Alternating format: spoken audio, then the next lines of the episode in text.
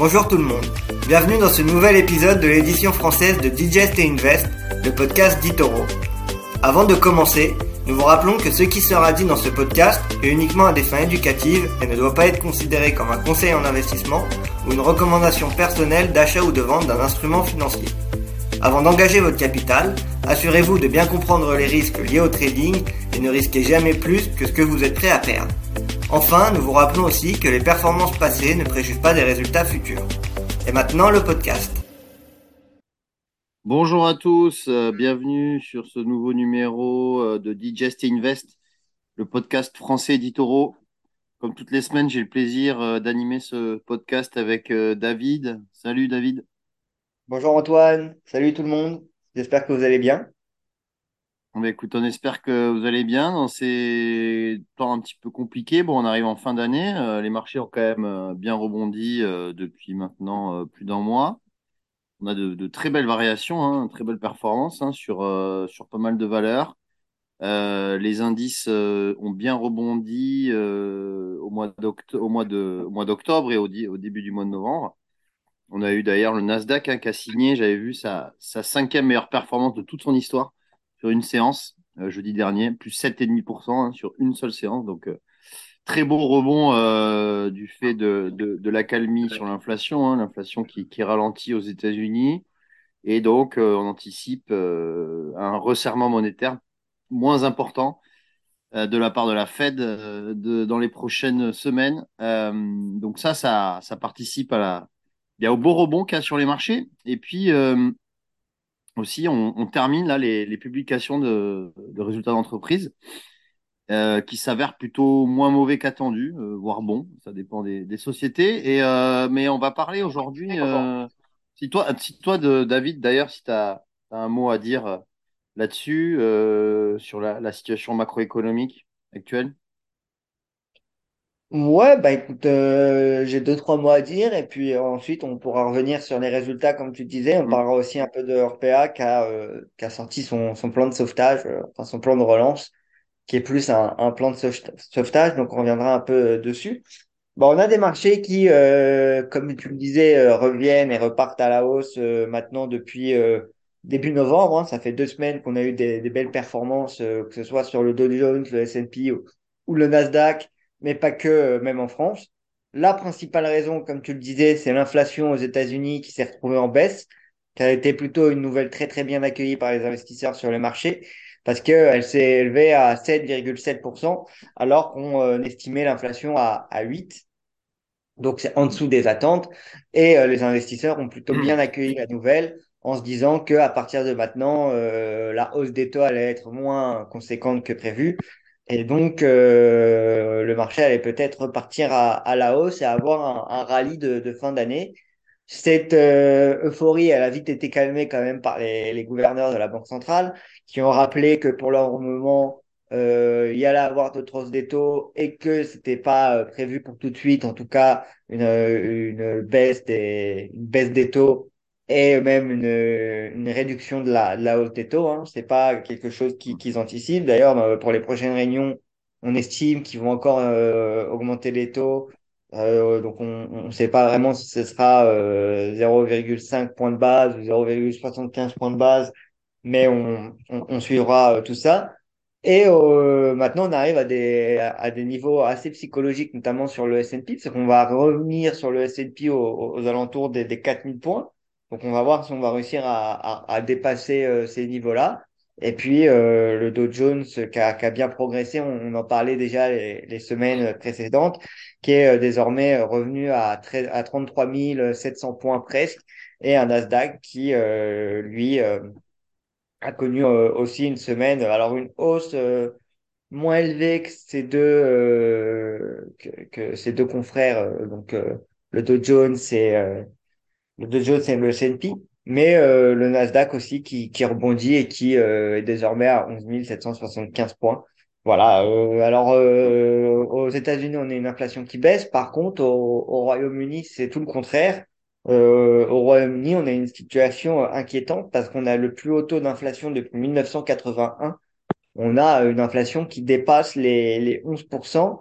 Et là, on, on suivra de très près justement les euh, ce que va faire le, le gouvernement, hein, parce qu'ils ont prévu justement une, euh, une hausse d'impôts. Donc on, on Mm. regardera, euh, on regardera tout ça notamment. Oui, c'est vrai que le, le gouvernement britannique hier a, a dévoilé son nouveau euh, budget.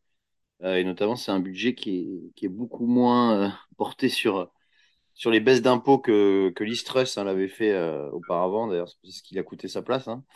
Euh, et donc, du coup, effectivement, le Royaume-Uni est vraiment euh, dans une situation très, très compliquée. On y reviendra euh, plus tard. Alors là, on va, on va, on va rentrer dans le vif du sujet des, entreprises. Et il y a une société dont tu voulais nous parler, Orpea, qui donc exploite hein, et gère des, maisons de retraite, qui justement a annoncé son plan de sauvetage. Et ça n'a pas l'air de vraiment convaincre les marchés. Non. Pour rappel, Orpea qui euh, chute de 80, de plus de 90% depuis le début de l'année, hein, d'environ 91%, après justement la publication d'un livre qui s'appelait Les, Les Fossoyeurs et qui a, mis en avant justement euh, les, euh, les problèmes de, gestion chez Orpea et notamment le fait qu'on maltraitait les, personnes âgées dans, ces EHPAD, ce qui a fait que bah, la société a tout simplement s'est euh, écroulée euh, en bourse. Et euh, aujourd'hui, elle est plutôt en, en difficulté. Elle cherche justement à, à se restructurer, donc en, en levant des, des fonds et en réduisant notamment sa, sa dette. Donc, la euh, l'entreprise elle quand même, elle a quand même une dette importante. Hein, euh, elle a une dette plus importante que le trou qu'il y avait chez FTX, euh, parce qu'elle a 9,57 milliards de, de dettes euh, justement à, là à la, à la fin du mois de, de novembre, ce qui est, euh, ce qui est pas du tout euh, négligeable. Euh, elle a un besoin de, de financement de 800 millions d'euros d'ici la fin du premier semestre euh, 2023. Et euh, on voit que euh, justement, elle est fortement en, déficit. Donc, comme je le disais, euh, elle essaye de, lever des, nouveaux fonds. Elle essaye euh, tout d'abord euh, convertir une dette nous, nous garantie en capital pour 3,8 milliards d'euros euh, via une, augmentation de capital qui serait euh, offert aux, aux actionnaires euh, existants. Et euh, ensuite, elle essaye aussi de lever entre euh, 1,9 milliard et 2,1 milliards euh, de fonds euh, sous une, forme de, de nouvelles dettes euh, garanties par des actifs de 600 millions d'euros.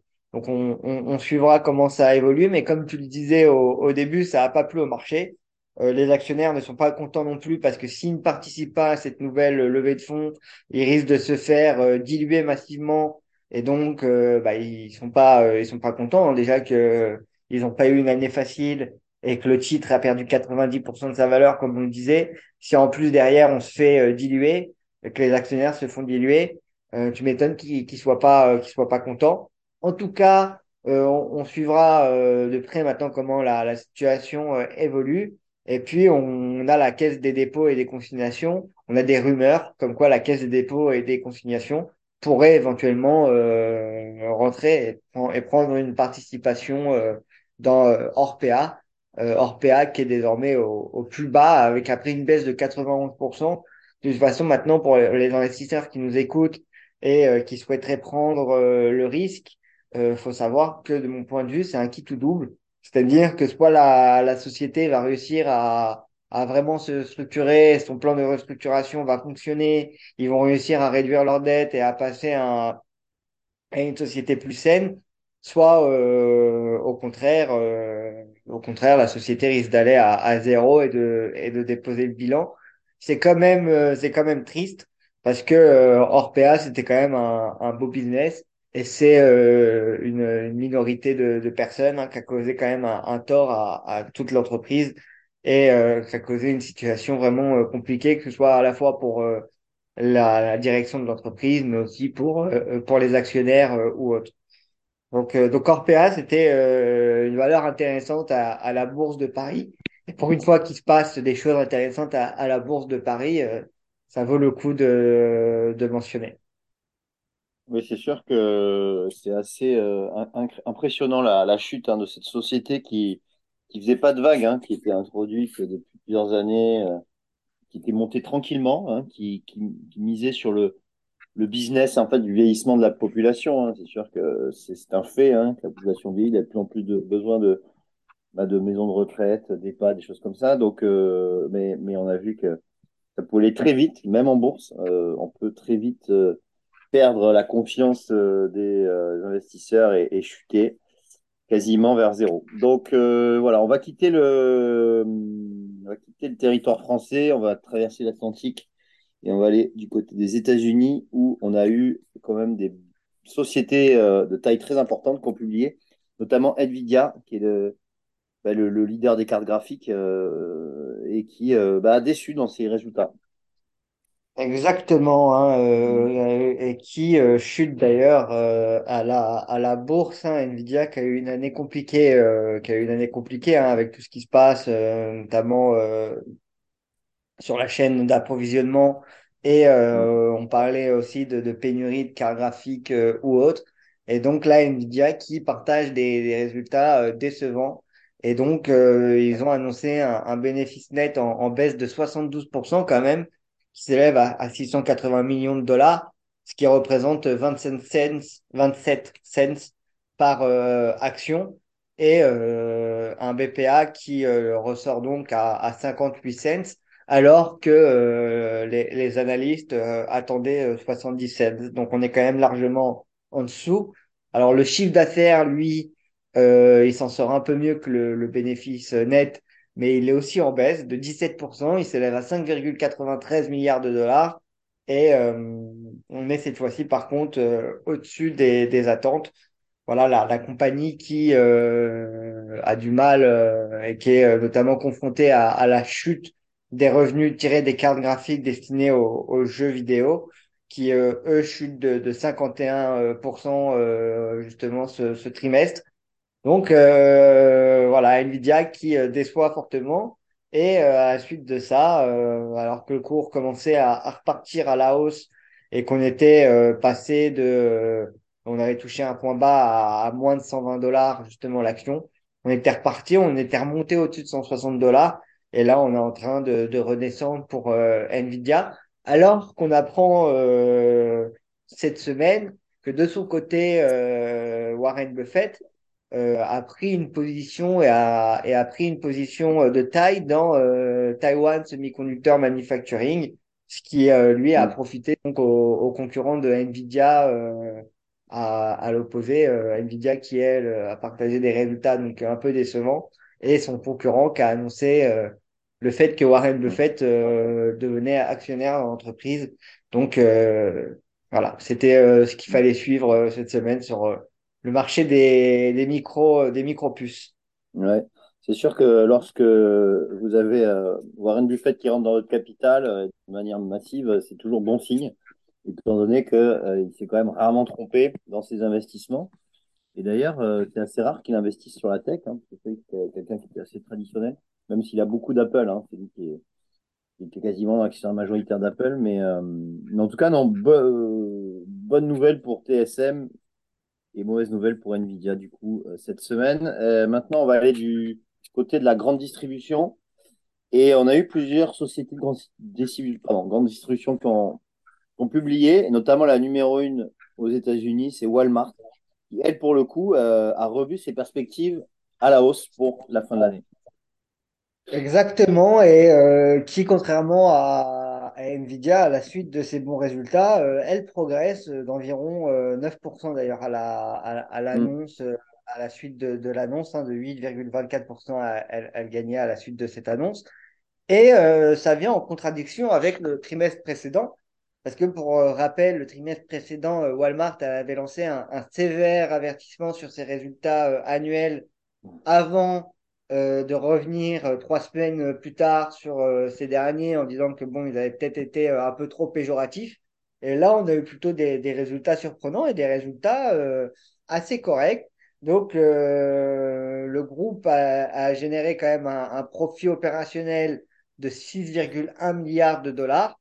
Donc, c'est plus 4,6% et des ventes en, en croissance de 8,7% qui s'élève à 152,8 milliards de, dollars.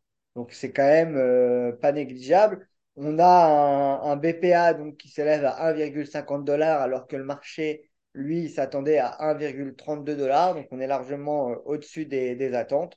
Et on a des, euh, des revenus trimestriels justement qui s'élèvent à euh, 152,8 milliards de, dollars alors que le marché en attendait euh, 148. Donc Walmart qui fait plutôt des, qui, qui publie plutôt des, des, des, bons chiffres. Et on voit aussi son activité dans le commerce de le commerce en ligne euh, qui progresse de, euh, de 16%. Et euh, si on regarde euh, par rapport à, à deux ans, on progresse même de, de 24% sur, sur deux ans. Donc, c'est pas non plus négli- négligeable. On voit que les, les clients euh, commandent de, de plus en plus euh, en ligne, même pour faire leur, euh, leurs courses. Et c'est quelque chose sur lesquels les marques, notamment les marques de la grande distribution comme Walmart, comme Carrefour, avec qui on avait, on avait fait un, chez Itoro un épisode spécial de, euh, du Bull Club que vous pouvez retrouver sur YouTube, qui lui aussi euh, expliquait que Carrefour euh, misait beaucoup dans les nouvelles technologies et notamment dans tout ce qui est euh, données et essayer de mieux comprendre les, données des personnes qui vont faire les, courses. Et ben voilà, on voit que Walmart, c'est euh, pareil. Il se focus aussi beaucoup sur la tech et les nouvelles technologies.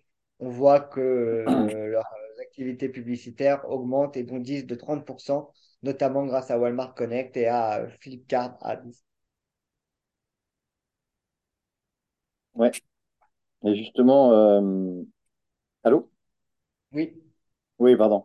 Euh, oui, oui, oui, non, justement, c'est euh, bah, c'est plutôt des bonnes nouvelles, hein, parce que le, le titre est en forte hausse, sachant que euh, la grande distribution au deuxième trimestre avait un peu déçu. On avait des, on n'était pas sûr avec l'inflation que le, le, le pouvoir d'achat des, des ménages suive, mais finalement, euh, finalement, ça se, ça se passe plutôt bien.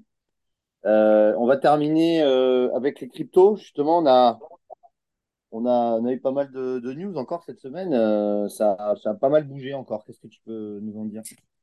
Alors, juste avant de- d'aller sur les Ah cryptos, oui, juste pour rajouter sur euh, Walmart, d'accord. euh, donc euh, juste pour rajouter, mais ça va aller très vite, euh, ils ont aussi annoncé un, un nouvelle autorisation de rachat d'actions pour un montant qui va aller jusqu'à 20 milliards de, de dollars.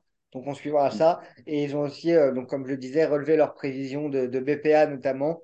Euh, on l'attend désormais plus qu'en baisse de 6 à 7% au lieu de, de 9 ou de 9 à 11% qui était euh, justement précédemment annoncé. Donc c'est plutôt des, bonnes nouvelles. Mieux que dans la crypto-monnaie qui justement, donc on en parlait un peu la semaine dernière, mais qui a vu le deuxième plus gros échange de crypto-monnaie se retrouver être info- insolvable et euh, faire faillite. L'idée, c'est pas de revenir sur tout ce qui s'est passé. Euh, seule petite chose euh, à mentionner, euh, ça a été le, les dires du nouveau CEO de FTX parce qu'ils ont mis en place une personne pour liquider la boîte qui est d'ailleurs assez connue de la, de la scène financière et du monde financier parce que ça a été notamment la personne qui a liquidé Elrond à l'époque et euh, d'autres sociétés euh, américaines euh, aussi reconnues et qui a dit qu'en 40 ans de carrière, il avait jamais vu, jamais vu ça de sa vie, une société aussi mal gérée avec aussi peu de, transparence et de process mis dans la, la finance et la trésorerie de la boîte.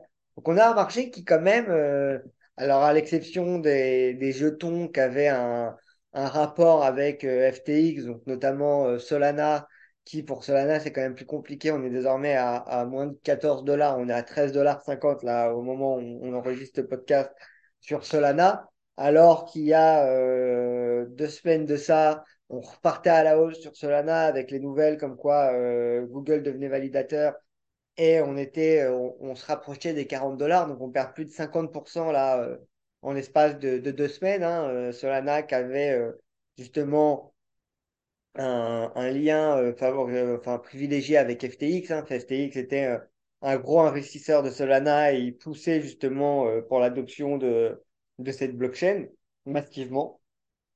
Donc voilà, et puis il y avait aussi beaucoup de projets qui étaient sur la blockchain Solana, qui étaient financés par Alameda, donc la société de trading de FTX. et euh, qui aujourd'hui voient leur cours baisser de 80 à 90%. Puis sur Solana, on a aussi eu une autre euh, chose, c'est que euh, les versions emballées, donc euh, les Rapid Bitcoin et Rapid Ethereum sur Solana, qui sont là en fait du Bitcoin, mais sur la blockchain Solana ou de l'Ethereum sur la blockchain, de Solana, étaient, étaient conservés, chez FTX. Donc, on a le SO BTC, par exemple, ou le SO ETH, qui sont donc des dérivés d'Ethereum et de Bitcoin sur la blockchain Solana, comme je le disais, qui ont perdu euh, 80, euh, 90% de leur, euh, de leur valeur, alors que pour rappel, c'était censé être euh, adossé au, au Bitcoin ou à l'Ethereum. C'est toute la promesse de, de ces jetons-là. Mais par contre, on a Bitcoin et Ethereum qui, pour le coup, sont plutôt résilients, avec un Bitcoin qui est toujours au-dessus des 16 500 euh, dollars Ethereum qui est toujours au-dessus des, euh, des 1200 euh, dollars pour le moment, ça tient. Euh, mais euh, d'un point de vue personnel, je pense que là, à, moyen court terme, euh, on n'est pas, on va pas repartir en, bull market tout de suite sur les crypto-monnaies et que les prochains niveaux qui sont à, surveiller, selon moi, c'est déjà les anciens plus bas de l'année pour notamment Ethereum qui est aux alentours des, des 800 euh, des 800 dollars, des 850 dollars, un niveau important qu'il faudra surveiller parce que c'était aussi un, un niveau sur lequel on était revenu en, en 2018, euh, taper sur cette zone de prix. Donc, il faudra surveiller ces niveaux-là.